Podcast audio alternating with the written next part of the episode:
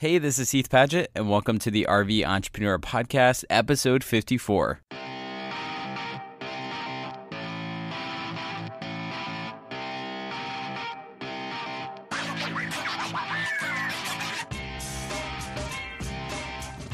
The RV Entrepreneur is a weekly podcast where I interview nomadic entrepreneurs who are running a business while traveling full time. I'm recording today's episode from Nashville, Tennessee. All of last week, we spent hanging out at the Winnebago headquarters in Forest City, Iowa. We got to take a tour of the factory, see all the RVs were made, meet a lot of the team at Winnebago.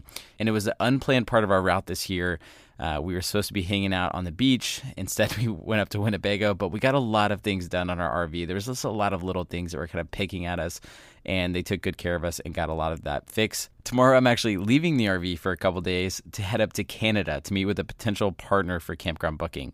The conversations are still a bit early, so I can't really go into much of the detail right now, which is hard for me because I tend to get excited and want to talk about stuff. And I also host a podcast where the whole purpose is to talk but I feel like it'd be best to wait and see how things pan out before sharing any details. Either way, I will make sure and keep you guys in the loop as things progress. This is also my first quote unquote business trip for campground booking, if you don't consider RVing to campgrounds business trips. This is the first flight business trip. I don't know. It seems official. We'll go with that. Also, before jumping into today's episode, I wanted to share another cool win with y'all.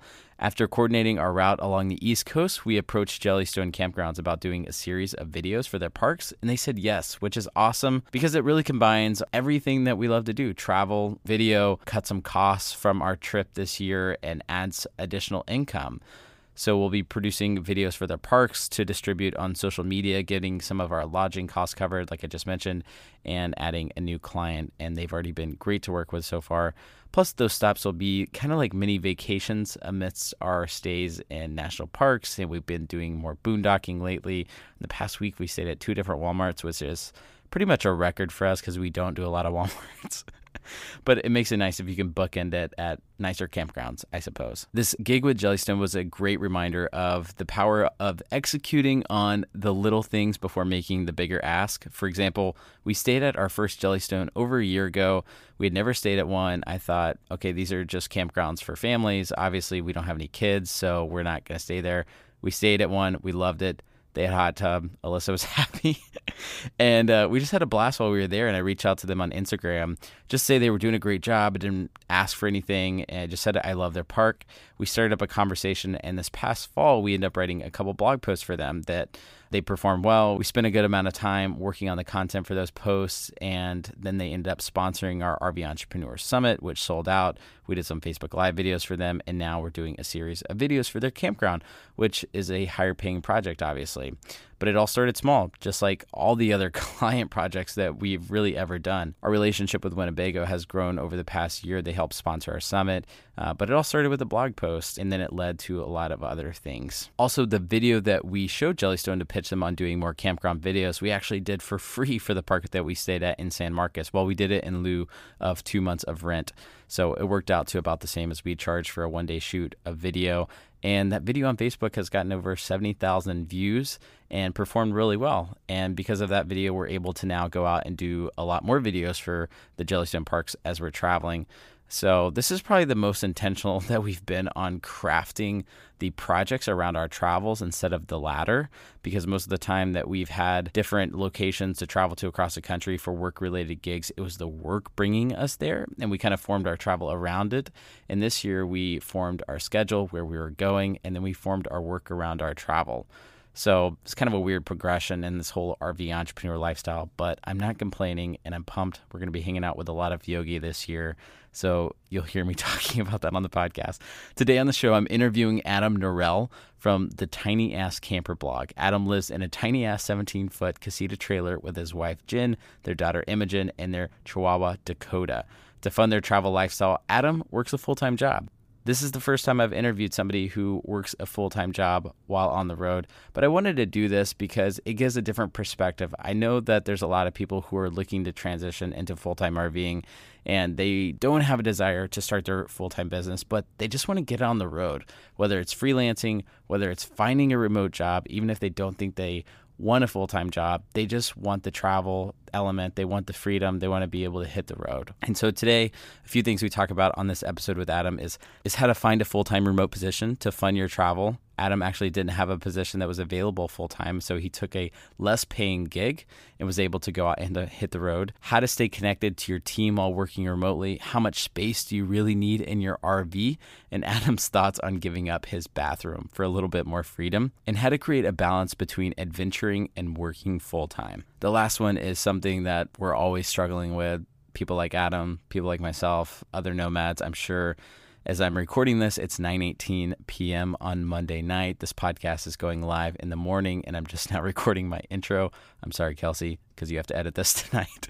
But it's always a balance. Days are long, and things come up. So I always enjoy getting to dive into this whole balance element just because that resonates with me in a world where we're trying to do so many things and to just constantly be reevaluating and focusing on how to try to do less but better. All right, let's get into today's show with Adam. All right, my intro today is 100% ripped off from Adam's blog because I love this quote. Hello, my name is Adam, and I'm a digital nomad. Wikipedia defines us as, as is individuals who use telecommunications technologies to earn a living and more generally to, to, conduct their life in a nomadic manner. If I'm being candid, that sounds entirely unimaginative. And what fun is life without imagination? I prefer to think of us as the wise ones who have realized all time is fleeting and have chose to pursue an existence that embraces the words of T.S. Eliot, which is, we shall not cease from exploration, and the end of our exploring will be to arrive where we started and know the place for the first time. Adam lives in a tiny ass Casita trailer, works full time with Leidos, travels with his wife Jenn, daughter Imogen, and a dog named Dakota. Adam, thanks for being on the podcast with me, man. Oh, hey, thanks. I'm happy to be here. I feel like we just got really philosophical right off the bat. I know, I know. It's been a while since I wrote that. I was like, oh, yeah, I do like that quote. no, it, it is. It's a great quote. I mean, you're actually you're a really good writer. I don't mean to sound surprised when I say that, but you're a really good writer. Oh, thanks. Yeah. Thank you. It's something I enjoy. I don't put enough time into it. It's. I hope I can some point. No, I'm. I'm. I'm kind of jealous because I, I don't even know why I'm jumping right into this, but because it's totally unrelated to what I want to talk about today. But I'm. I love your your writing style on the blog. I know you guys don't publish all the time, but you publish sometimes, and you're really good at just letting people into what's happening in y'all's lives and updates and travels and things you're struggling with and what's you know just what's going on in general and uh, because Alyssa and I do a lot of blogging, and for us, sometimes you know we get too caught up in some of the stupid stuff, you know, like uh, just worrying about SEO and things like that because you know we're maybe we're working with a sponsor or something like that versus wanting to just connect with people and share something, and so because you have your full-time job you know i guess i'm supposing it's like that doesn't matter. It's like your main goal to writing is to document your story for yourself and your family right yeah, yeah, and and to be honest, you know, Jenn has been doing the writing recently, and I'm I'm really happy that she's out there doing it because she's getting past, you know, kind of getting into a comfort zone with it. Um, for us, is purely about um, sharing and and saving memories, and um, it would be great if we could turn it in a way to kind of generate income and those kinds of things, so that maybe I could scale back in the work on the real time work. But right you know, what, when you have a little one, um, a lot of your time goes there. And so the time that we do put in the blog is kind of precious. And so we just want to make sure that we hit the priorities, which is kind of saving off the memories and sharing the experiences. And we hope is like a unique way. There's a lot of travel blogs out there. And um, so I try to try to just give our unique spin to it.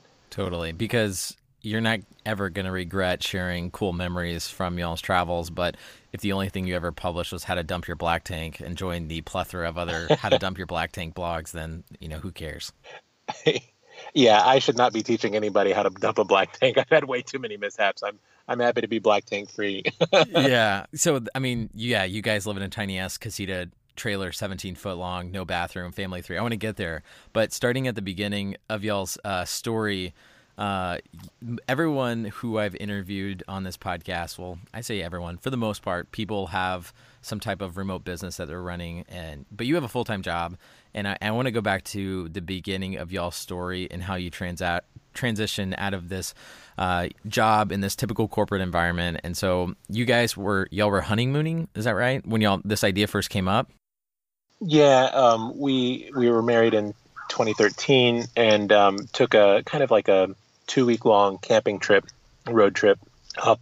We left. We we were married in Colorado. We lived in Colorado at the time, and we just kind of headed north up um, to Montana. And when we hit Glacier, we'd already gone through Yellowstone, and we're just kind of feeling the stride of the trip and seeing a lot of amazing things. I had been through those places before on a motorcycle trip, and it was for me, it was seeing it all again in a different way with someone that I cared a lot about, and it gave it a even more special experience for us. And um, I think we were getting to the halfway point, and I thought, oh, you know, your your thoughts are already turning back to, you know, the the work environment and who you're going to be dealing with and meetings that you've got to, k- to catch up with and all the email. And I was like, oh, you know, I was it was taking me out of the moment. And I thought, my gosh, wouldn't it be nice if there was a way that we could figure out how to do this as a as a life so that you know we're always home and that we can travel at a slower pace and really enjoy it and savor the experiences. And when it's time to move on move on. And when you know and just kind of let it flow. And so that's that's kind of where it started um, for us. It was kind of right around the east side of glacier um, which is it's a beautiful park. Um, mini, there's mini glacier. yes yes yeah. And i think it, specifically it was it was over a some uh, pie at a restaurant I think called Sisters Cafe, and um, yeah, it's just it's just one of those special memories, and it's kind of where the, the seeds were planted for for us for for kind of thinking ahead. Yeah, Glacier is an amazing that whole part of the country, the Tetons. It's hard to go up to look at these amazing mountains, and um, I'm sure if you transition your thoughts into thinking about having to go make small talk at the water cooler uh, yeah, you just want to bash your head in a little bit. Uh, I don't, I don't know if it was that dramatic. yeah. Maybe it wasn't that dramatic. I, I don't even. I, I hope it wasn't. yeah, no, that was a little much, but yeah, no, that makes sense. And so, what did like what did that process look like for you guys? Was this kind of a crazy idea that you threw out there, or was it something that was actually? Um, did y'all start actually trying to put a plan in place, or did it just kind of simmer on the back mm. burner for a little while? I think I think we talked about it a lot on the remainder of that trip, and it's sort of like trying on a new pair of shoes, you know, you kind of had to break in the idea and see how it how it fits mm. and and you know sleep with it a few times to kind of wake up and you know see if you're still excited about the next morning. And as we kind of brainstormed over the next you know 3000 miles or whatever we had left because we went over to the coast and back down and then across um, it really sort of started to take its own shape and um, so at the time, I was working for a, an aerospace company, uh, but I was doing software quality work, and I wasn't doing was not happy. I was not challenged, and I thought, okay, this is I'm gonna have to figure out a way to get back into doing work that I feel is portable, which for me I thought would be software engineering. So I, I thought, okay, there's several pieces that we have to start putting in place. You know, I need to get back into software development and do whatever I can, footstep by footstep, on that path to start you know, kind of lining things up so that we could eventually see if we could make it a reality. Yeah, and was Jenn working at the time? She she was. She's a social worker, and she was um, working there in Denver uh, as a supervisor for a foster care program. So um, it's not really work that she could take on the road, but I know that she misses she misses that kind of work and, and hopes to find a way to kind of stretch those muscles um, at some point once once our daughter's a little older. Yeah, I'm I'm always interested about that that kind of point right before you decide to go jump into this whole new crazy life. Because how long had you been working? It was uh, Lockheed Martin, right, at the time, or was it a different company? Uh, yeah, so at the time when we when the oh, idea said it was a small company. Uh, well, I, I, I, even yeah I, I, have worked at Boeing, but it, this was a company called SEAKR Engineering, okay, um, based in Colorado, family owned um, probably I don't know maybe 400 people by the time I was left. Um, and I got a call from a buddy um, just kind of out of the blue at Lockheed in Fort Worth, looking to see if I was interested in coming to work on some um, flight flight simulators uh, for training. And I had done that in the past, and that was kind of in my wheelhouse. And it was a good opportunity to kind of get back into software development. With the downside that we'd move move from Colorado to Texas, but you know it was kind of putting us on the path of where we wanted to go, even though it took a move.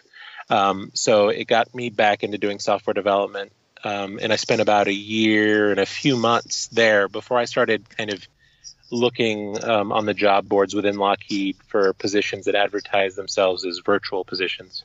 Gotcha. So was this kind of simmering on the back burner this whole time? Because I'm, I'm just curious because I know I'm sure there's probably a lot of people that go on extended road trips or even RV vacations and they're going to some really epic, beautiful places and then they go back to work and you kind of catch the bug a little bit. But you guys just didn't want to let it go. Like you really wanted to go and travel. I mean, because because you're still kind of pursuing this after all this time. So I'm assuming you guys are talking about this and stuff. Yeah, yeah. So this, let's see, we we we first kind of had the idea late 2013 or, or sort of fall of 2013, and then 2014 moved. Um, the beginning of 2014 basically moved to Texas, and so we definitely had it in mind. That's kind of when we found out that we were pregnant with Imogen. So we also had some other things on the mind, like okay, well, we we we need to stay local to find good doctors and kind of do that kind of stuff uh, we also at the time had uh, a bigger dog that was kind of dictating what if we were going to do and you know if we were going to end up buying an RV um, it kind of he he kind of dictated what we had to look at because he was he was an Irish Wolfhound he was he's a big boy and we needed something with slide outs and at the time we had really been wanting and dreaming of having an Airstream and then just didn't have the heart to kind of shove him into one. So that's like everyone's always that's always everyone's first pick. It's like, oh man, I need something that looks sexy and you know, it's gonna look good. I know it's it's the Instagram. I, I totally fault Instagram for that. Mostly Molly Mish. Um, oh man, that's funny. because funny. we yeah. So we basically hung out at the local RV shop uh, on weekends playing house, trying to imagine what which unit would work for us and you know looking at different things going to shows and just kind of exploring the whole gamut before we ended up going off the deep end and, and ending up choosing a, a class A diesel pusher. yeah, and so, and so did Jenn being pregnant with Imogen that didn't change the conversation at all? No, no. Um, you know, I think I think at the time we were living close to my family again, and we had kind of teased the idea of what our plans were. Um, we had just moved back to Texas. My mom was very excited. She was going to be a grandma. Um, and we just let her know, hey, don't get used to this because our dream is to kind of hit the road. Oh and, my gosh. I'd be so pissed if I was your mom. I know, I know. Oh, I'm sure that it's, I'm sure there's some resentment there. Um, mom, if you listen to this, I love you. And uh, so we we were there and we kept thinking it would be a two years is kind of what we thought a two year time frame by the time we moved back to texas i would within two years we would start trying to look for you know how to transition out of lockheed. I didn't think i'd be able to do it within lockheed. Um, so what my work you know i kind of assumed i'd try and go as a contractor um, but we gave ourselves two years. And what happened is we were just too excited and um, just didn't want to put it off anymore you know uh, we wanted to try and um, get out there as soon as we could, and uh, and so yeah, I just started trying to put the next piece in place, and that's when I kind of looked for work um, within Lockheed, and luckily found something. So, I, so I'm I'm kind of just imagining you with your epic beard, your Ron Swanson ish of a beard, you know, just sitting there. Did you have the beard during that time? in this story, you do. Anyway, uh, so I did, I did. Not quite in the not yeah in this story we do. I mean, I'm just imagining you're like, what are you, what are you thinking about during this time? Because I know for me, I was on Instagram too. I was working software in Austin in 2013, so similar time frame. And I was just, I was on Instagram a lot. I followed a couple uh, guys who had a truck camper. I think it was just one guy, and maybe a couple other people had truck campers. And I was just, I remember looking at him. I was thinking, man, this looks like a pretty epic lifestyle, but I don't really have the skills necessarily to go. Uh, and so, but you actually did have the skills. So I'm just, I'm just wondering for you, was that similar? Were you just kind of thinking about this on a day to day basis, thinking, man, every day I'm in an office is, is one day that I'm not out there, you know, exploring a glacier or something? Um, yeah, I think, I think because we gave ourselves a time frame that helped. Um, uh, even if it was just kind of a no sooner than okay in two years that's when we're that's when the magic's going to happen. That's when things are going to fall into place. And so it was easy to say that because um, you know our our brains had a target to sort of uh, focus on. And then we also had the whole uh, we're going to freak out and have kids. Oh my gosh our life is going to change kind of conversations. And so when we were when I spent my time looking online, I was definitely looking at all the epic places that people were going, but I was trying to focus on like okay, are these people doing it with little kids and what does that look like? Mm. And like, how do you sleep when you know you're in such a, a different environment? And what does nap time look like? And you know what about schooling down the road if we end up liking this? And and how does that work? And those kinds of things. So i was definitely looking at it with like probably a different set of glasses on than i would have been without kiddo. And did you find solid resources during that time oh yeah so um and i uh, i did um I guess I, I, guess I would call them resources. I mean, I found people doing what they were doing inspiring uh, blog posts. You know, currently wandering. I think before we were made any decisions about what we were going to be living in, I reached out to Sam, and he was gracious enough to have a chat with me, and I so gave me some pointers for what I thought it was going to be like um, in terms of work and, and how that kind of thing would might play out as a contract kind of worker. Um, and that's the kind of research I was doing that didn't necessarily need to be for me in the long run. Um, but I was, they were somebody that had kids out there and that were really getting to do the fun stuff outdoors, even though their kids were older. Um, so I found that motivational. Yeah. So you found, uh, you were scouring these job boards and I saw on your blog that you basically found a position and it was a five figure pay cut, but you guys decided to go for it and do it anyway. Yeah, yeah. So I had like a little search bot going, and one day my email, my inbox got hit with a, a job posting, and I thought, oh, this sounds interesting. And I, you know, on I was completely level with my manager. He knew that I was looking. I wanted to. Ha- I didn't want him to be caught by any surprises because um, he was supportive of what we wanted to do too, and I, I was open about that. Um, and so he's the one that showed me how to set up the job search, and so I thought that was kind of funny. Uh, and so yeah, I saw this and I thought, hmm, well, this sounds kind of like fun work. I wanted to get out of doing embedded software development. I loved, I loved working with aircraft. I couldn't figure out how to take that kind of job on the road because it required lab time, security clearance, um, secure facilities. I can't turn my RV into a SCIF, so it just wasn't realistic. so um, I thought I wanted I want to get more into web development. I had done some side projects, really enjoyed doing the front end part of that kind of work. Uh, I thought it would be good for me to build my skill set up into that area. Uh, came across this position for um, doing that within Lockheed.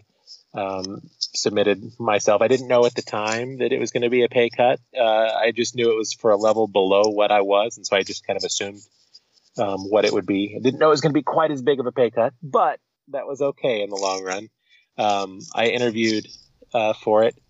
Um, really connected well with the manager who I interviewed with and, and, and one of the team members.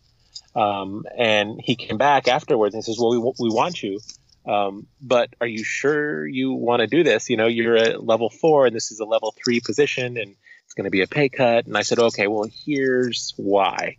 Because um, I wasn't going to say that in the interview. Oh yeah, I want to be a weirdo that lives in an RV and travels around the country. Um, yeah, I, I, said that I to my to, manager. It was a weird conversation. yeah, you gotta, you gotta, you can't do that like in the job interview. I don't think. so you got to get them to like you first. Yeah, that makes sense. and uh, and it worked for me that this was a over phone interview and not in person, so I didn't have to shave, thankfully. so I just put on my most professional voice, and um, we talked, and and I said, well, here's the deal. I we have dreams of traveling full time, living in an RV, and I saw that the position was virtual, and I know that that's not really your preference, but I thought maybe if you found the right person and we clicked, you might be willing to try it out. And he said, Well, yeah, I guess we can try it. He says, I don't see why not. Um, and so I thought, wow, how lucky is this? Yeah. Um, uh, and um, so I think I had someone who was forward thinking, understood the, the position. He posted it as a virtual position. So he w- they were open to somebody that wasn't necessarily where their team was located, which is in uh, King of Prussia, Pennsylvania so that helped me. Um, you know, I just had to convince him that it would be relatively seamless from his perspective, and that just took a lot of discipline. You know, once I started up, so um, it's so far. I mean, this is we're almost two years in or so, and uh, or a bit over, I guess. Um, well, right around there, I guess. Getting getting close to my two year time frame with the team. Um, it's going fantastic. So I, I, couldn't be happier with that. That's awesome. So I mean, you you get you kind of alleviated the the fear of any like as far as financially goes, you guys were set. You have your job, but having Imogen and uprooting your life, and I know there's also a lot of other things around having a full time gig and working closely with a team. Like you're separating yourself from that environment, and there's not that natural being around, you know, sh- shooting the shit, kind of just, you know, but also collaboration. Yeah. There's, there's a lot of that that you know that you're kind of missing out on. So I'm just wondering what kind of fears that you had during this time because I'm sure I know I had a whole different set of fears. Um, mine were around financial. Getting married. There's a lot more instability, but you were a little bit further along in your career than we were. But I'm just curious, you know, what kind of fears you may have had during this time before you were jumping in, you know, with being a new father and all these other factors. Yeah, that's a good question. Um, so uh, by the time we we made the the made the move, um, Imogen was six months. So we we had some time with what it what being a new new parents were were like, but it was still times were could be pretty overwhelming. You know, sleep was something that just didn't happen anymore. Um, so there was a little bit of stress around that, but mostly my stress was around thinking kind of my my own struggle with the weakness of like am i going to have the discipline it takes to work mm. Independently on my own time with a team who's all co-located in, in one location. So i'm the only virtual guy on my team full time there are some folks that work from home or or whatever but uh, on occasion. But i'm the only guy that's kind of out doing his own thing. And so I, I really struggled with with that. Like would i have the motivation it takes to punch in punch out whenever i needed to and get my stuff done while I'm traveling and seeing amazing stuff. Um, you know, am I going to want to stay inside and do that? Um, and so that I, I, actually found not to be a problem um, because the freedom that my position gave me to do this reinforced my drive to want to keep that position. So, mm-hmm. like, I bust my tail in order to do keep keep folks happy and be proud of the work I submit. So that ended up not being an issue. Um, another thing I kind of I guess I was really concerned about before joining the team was communication because you know, at Lockheed, uh, which was the company at the time, um, in engineering, uh, sometimes the folks I worked with, communication wasn't their strong suit. Uh, and and I didn't know, especially in the kind of programming I did, uh, embedded kind of aerospace programming. I worked with a lot of engineers that were a little bit I don't know. Well, I guess they'd been working there a little bit longer than me. They were longer long in the tooth. Um, so uh, just communication, you know, wasn't wasn't like what I had expected and experienced in other companies. Um, joining this team, uh, folks were younger. We're doing um, web development using more current tools.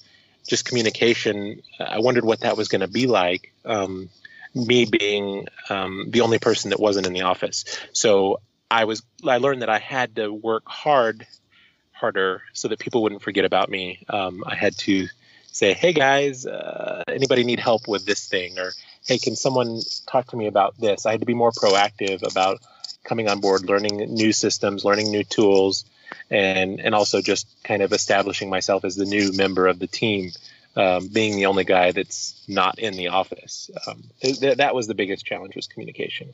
Yeah, I know. I know. For me, I I miss the team element. I mean, we've been hanging out at Winnebago this week, and we've gotten to meet up with a lot of their team and people in different departments, and we've gotten to go out and eat. And we went to a bar before this and had a few beers, uh, not too many, but yes. a couple. You know, just, but I miss that a lot, and uh, you know, I love the freedom of of living in RV and traveling with Alyssa and spending our time together and getting to go to cool places. But um, I definitely miss the team component. So have you missed that at all? Yeah, yeah, for sure. Um, you know, we've in the two years that we've been doing this, or they're close to two years, um, we've spent some time with Jenn's family in, in New Jersey, and whenever we're there, I'll drive in. When I took the position, they kind of thought, well, if you can just kind of come into the office about once a year um, at a minimum, that would be for about a week. That's kind of what we expect that was the expectation. It's pretty low expectations. yeah. and um, so I, have done more than that because when we go to New Jersey, we'll stay there, and it's a you know hour and a half drive into the office. So I'll go in once or twice a week, and and usually you know try to make the most of that. So we'll do some social excursions after work or um, just kind of team bonding, team building kind of activities. Yeah, I miss it a lot. You know, I miss the dynamics of of just being you know a fun team together and the silliness that happens and the kind of uh, you know hallway collaboration and um, you know water cooler engineering that happens and you know the conversations that solve problems away from the computer. I'm not really privy to those anymore. Um, so i have to be a little bit more proactive about engaging with people especially the folks that are a little bit more introverted than me and i'm pretty introverted. I have to work hard to engage them so that um, they remember i'm there and that we can work through problems together and and just kind of be valid, you know, just kind of be strong team members. Um, that's a lot harder to do when you're remote and it's not always fun. But, uh, you know, when you're in person, there's a lot more dynamics that happen that encourage that throughout the day. And, and I do miss that. Not enough to go back. Yeah. do you, do you feel like you're able to, uh, contribute? I don't know if that's the right word you know work to your maximum potential and push yourself in the same way uh, being remote as you are if you were in person? Or do you feel like it, it is kind of a non-factor? Um, i think it i think it's becoming a non-factor. When i when i started out with this team i was working in things that weren't my weren't in my full i guess i'd say not fully in my wheelhouse. And i was not confident in my skills in order to solve harder problems or confident in my solutions even to most of the problems I was trying to solve.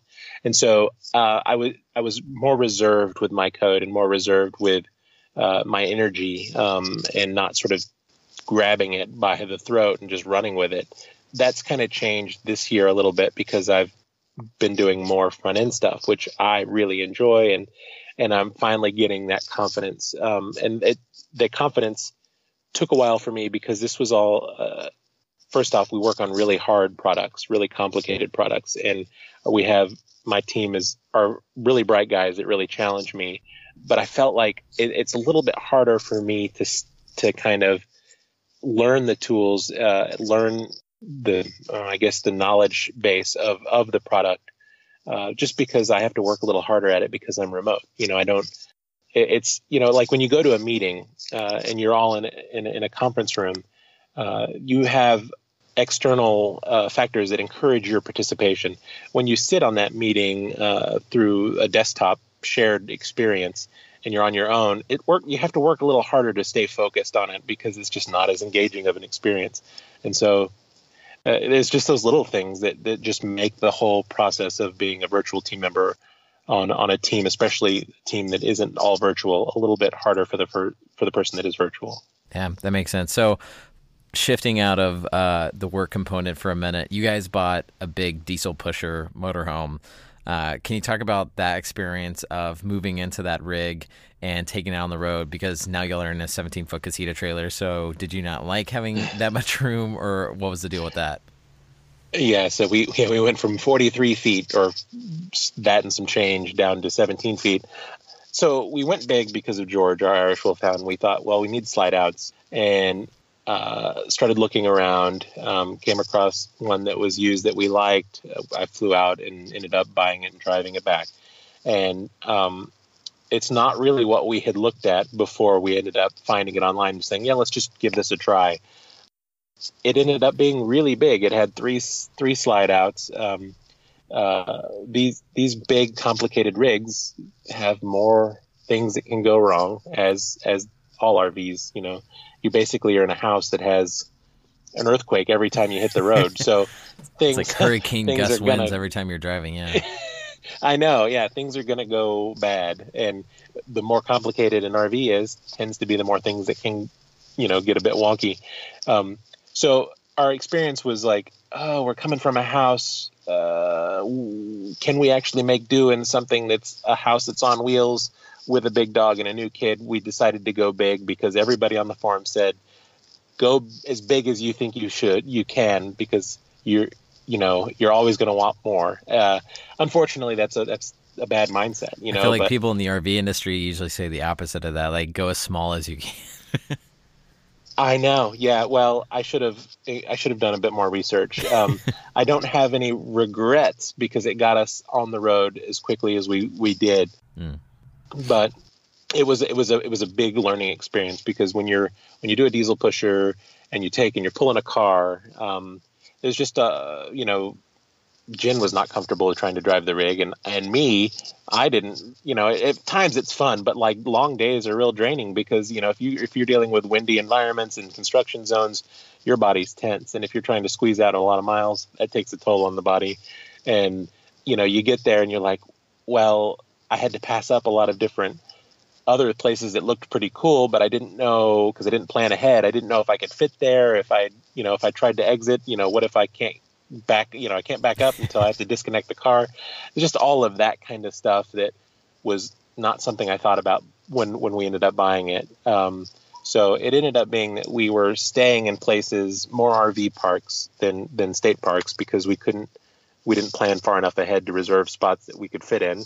Um, and then we would book RV parks uh, for a month because you know that at least you could save a bit of money. Otherwise, it gets expensive trying to stay longer, uh, you know, than a few nights um, without getting that monthly discount. So uh, it was a different type of travel experience than what we had envisioned, um, and and we found it a bit limiting. And um, while it got us on the road sooner with our big dog, uh, it didn't. It it was the RV was so comfortable that we were still homebodies, and that's not what we had hmm. started mm. this out to be. That's a really interesting point, and I've heard that a lot. I was uh, I did an interview recently, and they had transitioned from a big, I think it was a 34 or 39 foot rig to an Airstream, and they, even though Airstreams can be you know 31 foot lane yachts, there's something about Airstream that makes you feel like you're more in nature. Uh, you know, all the mm-hmm. windows, the way it's set up, it's lower to the ground, um, whatever. And so now that you guys have the casita, how has that changed y'all's travel lifestyle? Oh man, uh, just completely different experience. Um, you know, I found that uh, the the beautiful thing about having uh, a, a travel trailer that's shorter than our truck is that I can on on nights that we need to run in to go to the grocery store or um, we're going through towns. I don't think about it one bit because it's no wider than our truck is. Um, I get to pull across through two spots and park basically anywhere. I can parallel park it on the street if it's a long enough spot. So I'm no longer uncomfortable about driving it in any environment. Um, so that's that's a that's kind of a big deal because now if we pass something that says, "Oh, let's go check it out," we go. And even at times when we stay with family, if we're, if we're staying in the house and not in the casita, I don't unhitch the casita. I just take it everywhere I go. Um, so if we go to the store, we have the casita at the store. If we're running errands, whatever, we always have it with us. So I don't um, it's just like it doesn't exist really until you need it, and then it's there. Um, so that's that's a big deal. Um, you know, when when we stay in it, um, now we opted for our casita. We opted for no bathroom. Um, that was not an easy decision, but we wanted our daughter to have a sleeping area of her own that we didn't have to convert every day. Um, casitas have a four-person dinette. The the Spirit model does, and then a two-person dinette. And we thought, well, we could get that model sleep on the bed, um, the four person dinette, leave that most of the time converted. And then if we got the bunk model, no bathroom, but you get bunks, we could leave the two person dinette up as a table all the time. Um, and then she would have space of her own that is, even though it's not really private, it's a space that she can call the big girl bed, which is what she calls it. And um, so that was the way for us to justify going to such a small home. So it it does feel very different. You know, it's a small space and it encourages you to be outside because you just you can only spend so much time so close to each other when you just need to get out and stretch your legs. Especially when you have a two and a half year old, she needs to get out and work out her energy. So currently, we bring uh, a, a, clam uh, screen room tent that kind of sets up and kind of doubles our living space if we have time to set it up in space to do it, and that makes a big difference. But um, yeah, we, we just it's a it's an entirely different experience. We felt like we were in a house that just happened to move around every month before, and now we feel like we've given up something and we've sacrificed some comfort um, to have a really special experience and simplify our life in a significant way. Mm. I definitely feel the same way, and we're looking at doing uh, Europe or New Zealand or Australia after this year of travel in the U.S. and looking at you know class Bs or vans or you know incredibly small class Cs and I know that's going to be a huge comfort shift but also that's kind of why we do this whole lifestyle is to you know push yourself outside your comfort zone versus you know it's easy for us to stay in our 33 foot rig with two people no pet no kids no dogs or anything like that and not go outside all day you know yeah, exactly. Yeah, you um, you know that was one of the big benefits. And we thought about you know people but why did you why did you want to go to something so when we when we took my mom down to the factory and she saw them she was like oh yeah these are cute you know but I, no one can really wrap their head in like living in one. And and you know why would you want to do that? And i said well you know you, you want to for us it's we're challenging ourselves to kind of you know really get down to the essence of what a family experience is about. And you know in there you there is no room to hide who you are any of your mood. You are what you are. You know your raw your nerves are constantly exposed and you have to kind of have a good relationship in order to make it all work. Mm-hmm. but i like to think that our daughter is getting really special experience about being close to us and um, you know and learning you know how we interact as a family. And, and i hope that she's she's getting some strong family bonds but also she doesn't have tons of toys because her toys are, you know, whatever we find at the campground, and whether it's rocks or bugs or dirt or whatever, she's happy, and um, it encourages her, you know, sense of imagination and her flexibility. And I hope that we're kind of setting her up for success in life in order to be a little adventurous soul. That's kind of what we're trying to do. Um, at the meantime, we're just kind of learning what we can do and what, what our comfort, I guess, our limits and comfort zones are and uh, you know how long we can go without a shower before we start to turn on one another. so, you, so you guys were y'all are staying in RV parks mostly for the month, and you know getting that monthly discount. And what does y'all's travel style look like now with the casita? Like, where how are y'all hopping around? How long are y'all staying in places? Y'all going to state parks, or y'all boondocking, or what? What does that look like? Yeah, um, you know, we're still kind of, I guess, finding that out for us. Um, when we first got the casita, we kind of went nuts with it because we had such a newfound freedom. Mm. We we went west um, and kind of made a beeline for the holidays area for Arizona, and then we kind of cruised up into Utah and stayed at Zion, and then we went back down to Arizona, and, and then we thought, oh, well, let's go out to California, and you know, we'd spend a week here or a week there, basically in week chunks, because I don't like to drive during the work days if I can help it. I, I have done that before, but um, so we kind of we kind of turn our weekends in, into to drive days, and the weeks we or the time that we're at a new place and kind of experience it. Um, so we went to California and then uh, house sat for some friends out there and hit the coast, spent some time on the beach, and then kind of went back to Arizona and then New Mexico. And so it's just been, um, you know, lots of driving, and uh, it's turns out like is a little exhausting for us at mm. that pace. We we loved having the freedom of being able to mix it up, um, but really, I think our sweet spot is kind of at two week chunks where we can really um, get a sense of the area. If if it's an area that we haven't been for, maybe even longer, but I would probably want to move at least every two weeks um, to try and experience a, a new area, but um, long enough to kind of get a sense of what neighborhoods are like and that kind of thing. So I saw I saw some photos on Instagram of you guys uh, boondocking out with uh, who Molly Mish. Uh, you guys yeah, were out there with yes. them. Um, so what do y'all what do y'all do for the restroom when y'all are out there boondocking? I'm assuming woods. Um, uh, well, yeah, we were in the when I think one of the pictures that you saw there, we were kind of in a field um, and out near Carlsbad Caverns, and they had just bought the same model casita and just picked it up the week before. Um, they still have their Airstream, but they um, it's at a hotel place, the Airstream Hotel in Ojai, um, and they had spent the last year, I'm sure you know, in a, in a truck camper, and they wanted a bit more space, so they ended up going for the casita. And we met on their way back to California and spent some time. And you know, for the we had done some boondocking up to that point, um, and kind of tried tried it out in, in, little bits and pieces. And we do have a porta potty, and that's kind of what we use. Um, it's not uh, glamorous, but it gets the job done. Yeah. And uh, I'm I'm not, I'm not gonna paint the prettiest picture. We don't we don't even have a way to have a privacy screen up. So when somebody has to do the business and it's nighttime, you just do the business. And, you know, it's like, it's kind of like the old days when you have a shared outhouse. It's just what it is. is um, would you say that's you know, the yeah, hardest yeah. part of the casita?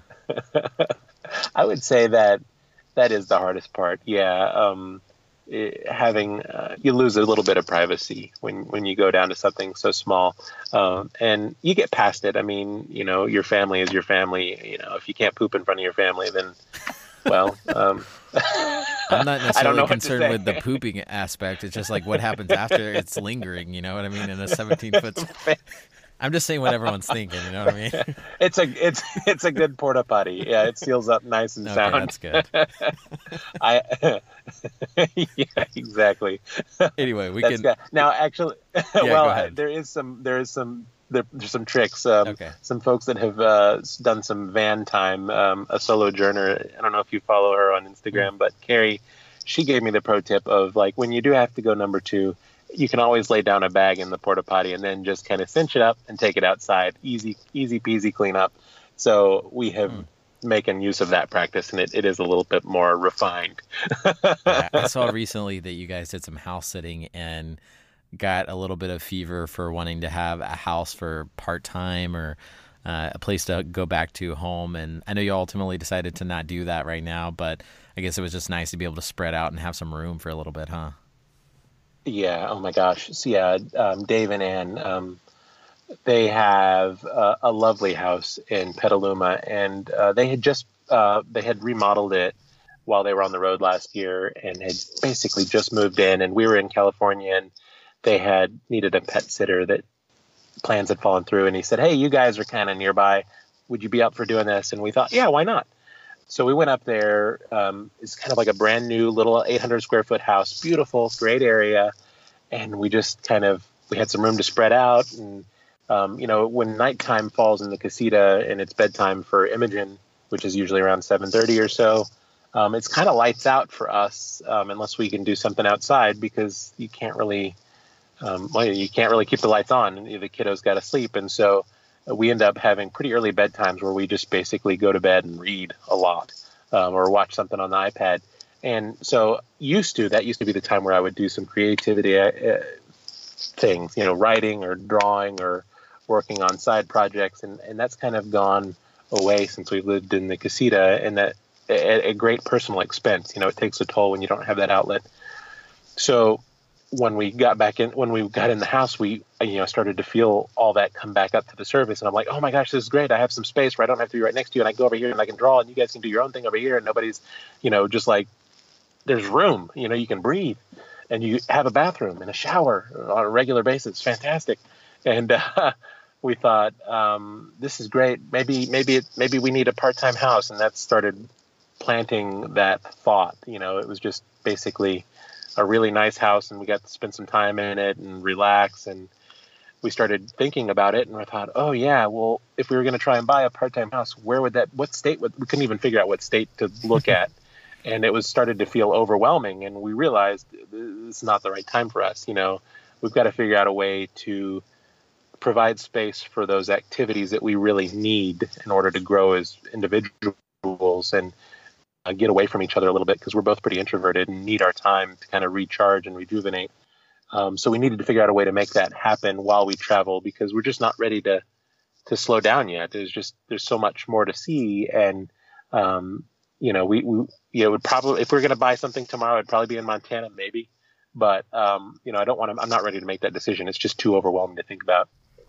Yeah, that makes sense. Uh, something you had talked about or hinted at a little bit on your blog was just the how once you move into an RV, any semblance of I don't know if you would call it a balance, but just like everything's pushed together. You're not driving away from the from your home and going to an office and then coming back. There's that separation. And Alyssa and I struggle with that. And people talk about how we're together all the time. And sometimes I'll say, yeah, it almost sometimes makes it harder to have quality time in a really weird way. And it's 100% on us. But because we're together all the time, a lot of the conversations will steer more towards work and things like that. And it's almost just harder to have good quality time together. Um, even outside of that, how have you dealt with having that balance between work and play on the road? Because that's something I've struggled with a lot. And um, I know looking at all of our Instagrams, it probably looks like we're out playing all the time. But those those are usually like the one or two things that I go do each week that are fun, and I post them down there, which is like, yeah, I'm sure, we, I'm sure to an extent we all do that. You know, it's like, oh, well, people are following us because we're out traveling, and that we should go probably do that once, uh, you know, once or twice a week and go do something fun. But realistically, yeah. it's like most of the time, you know, we're working full time just like everyone else. But so, how have you dealt with that work life balance, or, or what have you learned in that process? I guess as you as you're still out here doing it and learning.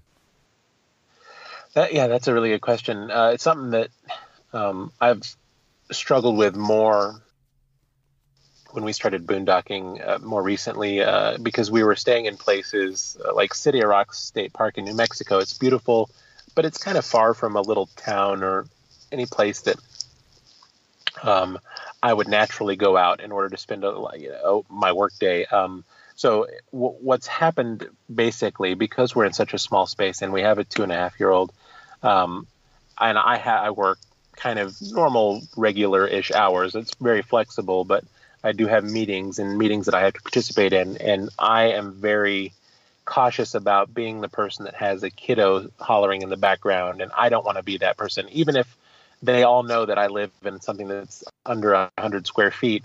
I still don't want to make people think that I have distractions that I can't manage that or things that are, are keeping me away from focusing 100% during during the time I'm to be paid for my contributions. And that's a personal thing.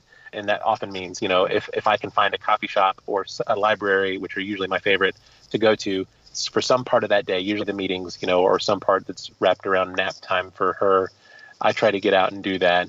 Um, and so that, that helps a little bit, but um, it's, it gets tiring because I'm, I, you know, I feel like I have to go if I'm if I feel like I have to go out, um, and then I feel like well if I'm going out to a coffee shop I have to buy something, and so yeah. it gets expensive because then I'm like well I don't have my fridge with me you know that I would normally have because of the casita so like I have to get lunch because I didn't pack one, and so it starts to you know feel like you're commuting again, and, and that's not very fun enjoy the quiet time in the car and like lunches where I can read a bit of a book and relax a little bit and get some downtime. But so I, am still kind of juggling what what that really needs to be for us. And I think, you know, I've mentioned on online that we're getting a truck camper, and I think that's going to be the magic sauce for us because I'll have basically an, an eight foot commute where I can walk out, go to the camper in the mornings, start start my work, come back and engage with them or take a break, um, and we'll go do something fun, and then come back and work. And at night, when it's time for bedtime, Imogen, you know, I can go work or Jenn and I can both go over there and kick on a baby monitor or something. Um, we'll have some space to be adults again instead of just lights out at nighttime. So it, it's hard, you know, it's it's hard to to find um, that balance, uh, especially the smaller your space gets, the more balance or the more out of balance things are. Um, and, it's so it is a challenge, you know. Jenn and I are, are very close, and it's easy for us to be around each other and not say anything. So we have a lot of quiet time, and and that works. For, uh, doesn't necessarily have any interest in what I work on during the day, so we don't work together. So we don't really talk about work, and I'm kind of glad about that. So we can talk about you know being parents and other stuff, and folks you know talking you know talking uh, conversations that we've had with our friends. Um, but you know it's hard. You know when I'm when I'm in the trailer or in the casita and um, my headphones are on, and that means I'm I'm working um, and try not to, you know, try not to bother me. That's kind of the boundary that I have to create when I'm there. Yeah, but I mean, a lot of the a lot of the people that, like I said, I've interviewed on this podcast called the RV Entrepreneur, people who are running businesses from their RV. Do you? I mean, just because they're running a business doesn't necessarily mean they have the freedom because I, I mean we work pretty normal hours most of the time we don't have as many meetings as most people but do you maybe a, a, really stupid question, but do you still feel like even though you have a nine to five job, you have a, enough freedom to really enjoy this lifestyle? Oh yeah. Uh, so um, it was breaking up a little bit, but I think what you're asking is, do I do I feel like I have a nine to five job, or do I feel like I have the flexibility to, to really enjoy and take advantage of, of being mobile? Right. Um, I, I it doesn't uh, it doesn't feel like I have a nine to five job to me. Um, partly because I love what I'm doing and I love the team I work with. It doesn't always feel like work. Sometimes it does, but not always. So I look forward to Mondays getting online and, and, and interacting with those guys. Um, sometimes I have a hard time turning it off, um, it, you know, when the time rolls up, but that's rare. You know, my, my boss is somebody who believes in when you put your time in, um, he himself puts in 100%. So there's really no more to get out of him. There's no point in working more hours than, than you're 40. Um, and so he doesn't really uh, embrace uh, overtime. And so I'm happy with that mentality. I try not to work more than 40 hours. And, you know, I, it doesn't mean that I don't think about it on occasion, but I'm pretty good about turning it off when the time comes. Um, and I think part of that is because it's not my own business that I'm trying to grow. Because I have the luxury of of working for a company, I don't have to obsess over it in my off hours. When it's time to turn it off, I can turn it off. And um, and I've seen my boss do that at the same time. For him, at five o'clock, he's going home to hang out with the kiddos, and I admire that because it, it encourages balance. And so, for me, I try to do the same thing. And um, but oftentimes it looks a little different for me because sometimes fun stuff doesn't happen at five; it happens at noon or something like that. And so I just move my schedule around so I can do the fun stuff when I want to, and then come back and work later when it's not so fun. You know, um, I try to, um, in order to give the company the best of me, I try to pay attention to what my brain is doing and give them the time that I feel like I can be most productive. And that's not always from nine to five. Um, sometimes it's, you know, from seven to two, and then from eight to midnight, or whatever those hours end up being. Um, and that I try to be, you know, cognizant of that and, and give them the best of me and let them know, hey, I'm not going to be around, um, but I'm going to be back on later and, and just deliver a good product. I love that. What would you say an ideal day in the life of Adam looks like? Oh man, the ideal day. Well, I'd wake up and go for a motorcycle ride. No, um, since I don't, since since I don't have that luxury right hey, now. This is your ideal um, day. I know. Yeah, well, Jenn might listen to this, and so I don't want her to think about I'm obsessing about motorcycles. Um, so it would mean uh, getting up, and w- we always have kind of breakfast together, um, even though we're not all eating the same thing. Um, it's kind of nice, you know. Iggy and I are at the table, Jenn sitting nearby, and um, I enjoy having that sort of dynamic in the mornings. Um, so uh, just kind of having that time together getting in some quality time uh, with my computer and getting some stuff done, feeling like I'm being super productive. No meetings until about noon when we can go out and have a really good lunch and then drive somewhere awesome and Imogen can have her nap in the car. when we get there, we do some fun stuff and then come back at about five or so. And then after bedtime, I finish up my workday. That would be my ideal day. and then I can do some writing right after that before bed. That would be fantastic. That's um, awesome. Uh, it's it's not always like that. it's it's rarely like that, but you know uh, that's okay. You know I'm I'm pretty flexible. Where's been the uh, your top pick favorite destination that you guys have been to in the past two years of travel? Um, hmm, that's hard. Um, you know we we spent a week. Was it a week? Uh, at Refugio State Beach in California after the holidays, and that was really nice because it was quiet. Um, you're you you know you're probably 200 yards from the beach, so you camp there and you can walk right out to the sand. And um, there are spots that overlook the beach and the water, and um, we didn't have one of those. Didn't care though because it was still like fantastic. You could get out there, walk. Imogen gets to play in the sand and uh, you know have the windows open and, and just kind of feel the breeze and relax. That was fantastic. Um, City of Rocks, I mentioned that. That's kind of a great place in terms of just being what it is. It's a really nice little campground, just kind of really neat geographic uh, or geologic sort of area with some of the, the rocks there and um, fun for kids to explore.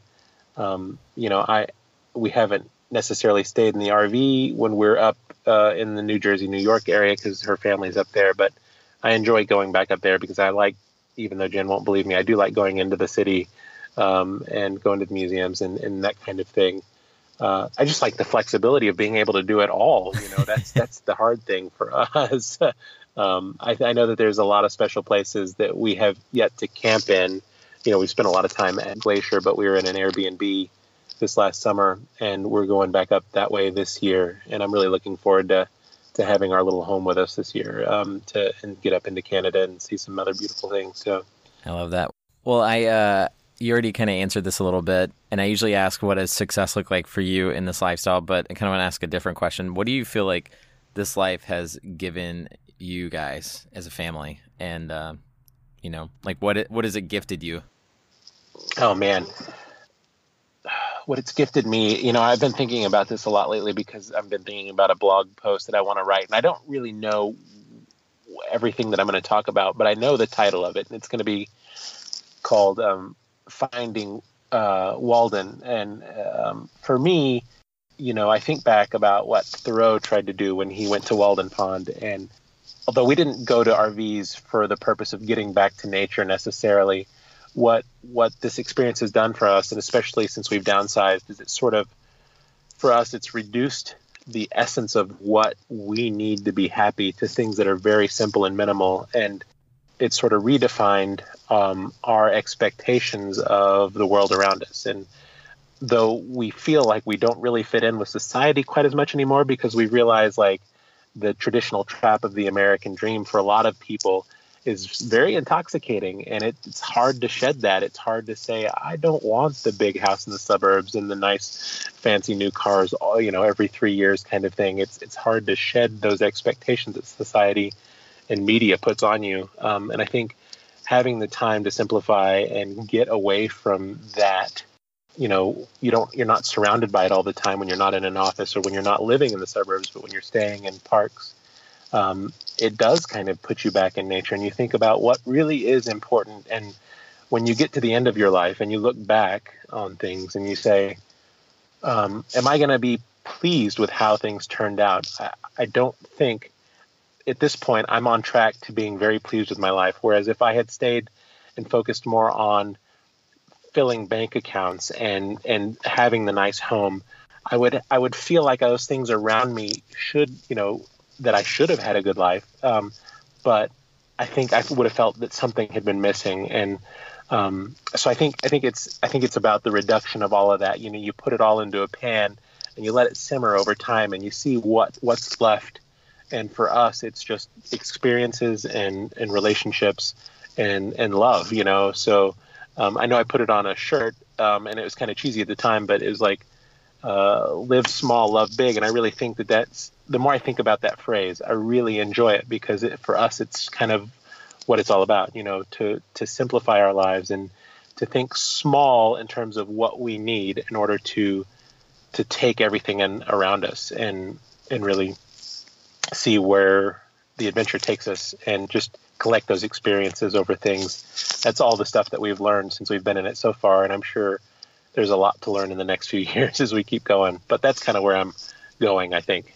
That's awesome, man. Uh, well, I will let you go because I know you're sweating in a truck in Texas right now because it's it's hot and I'm freezing up in Forest City, Iowa. And it's funny because it's I would like gladly trade. Most people probably don't ever think about this when they listen to the podcast. Um, and sorry to jump into this, not to discount all the things you just said were amazing. Um, but but it's just one of those things. It's like, well, you got to be quiet. So it's like there's no heaters or air conditioners happening in the background. but uh, where can yeah where can people uh, learn more and, and follow you guys? Um, you know, you've said Tiny Ass uh, Casita. We have a Tiny Ass Camper blog, so it's tinyasscamper.com. Um, we're Tiny Ass Camper on Instagram, and then so I'm his that tiny ass camper, and Jenn is her dot tiny ass camper. You can remember Tiny Ass Camper. You'll probably find us. Um, yeah. Awesome, Adam. Thanks so much for being on the podcast, man. Oh, happy to be here. Thanks. It was really fun. Hey guys, thank you so much for tuning in. If you want to grab the show notes from this episode with Adam, head on over to our website at heathandalyssa.com and go to podcast. I had a couple people reach out this past week uh, about that page not being updated. It's updated now. Alyssa did it today. Thanks, babe. I love you. Thanks again for tuning in, guys, and I'll see y'all next time on the RV Entrepreneur Podcast.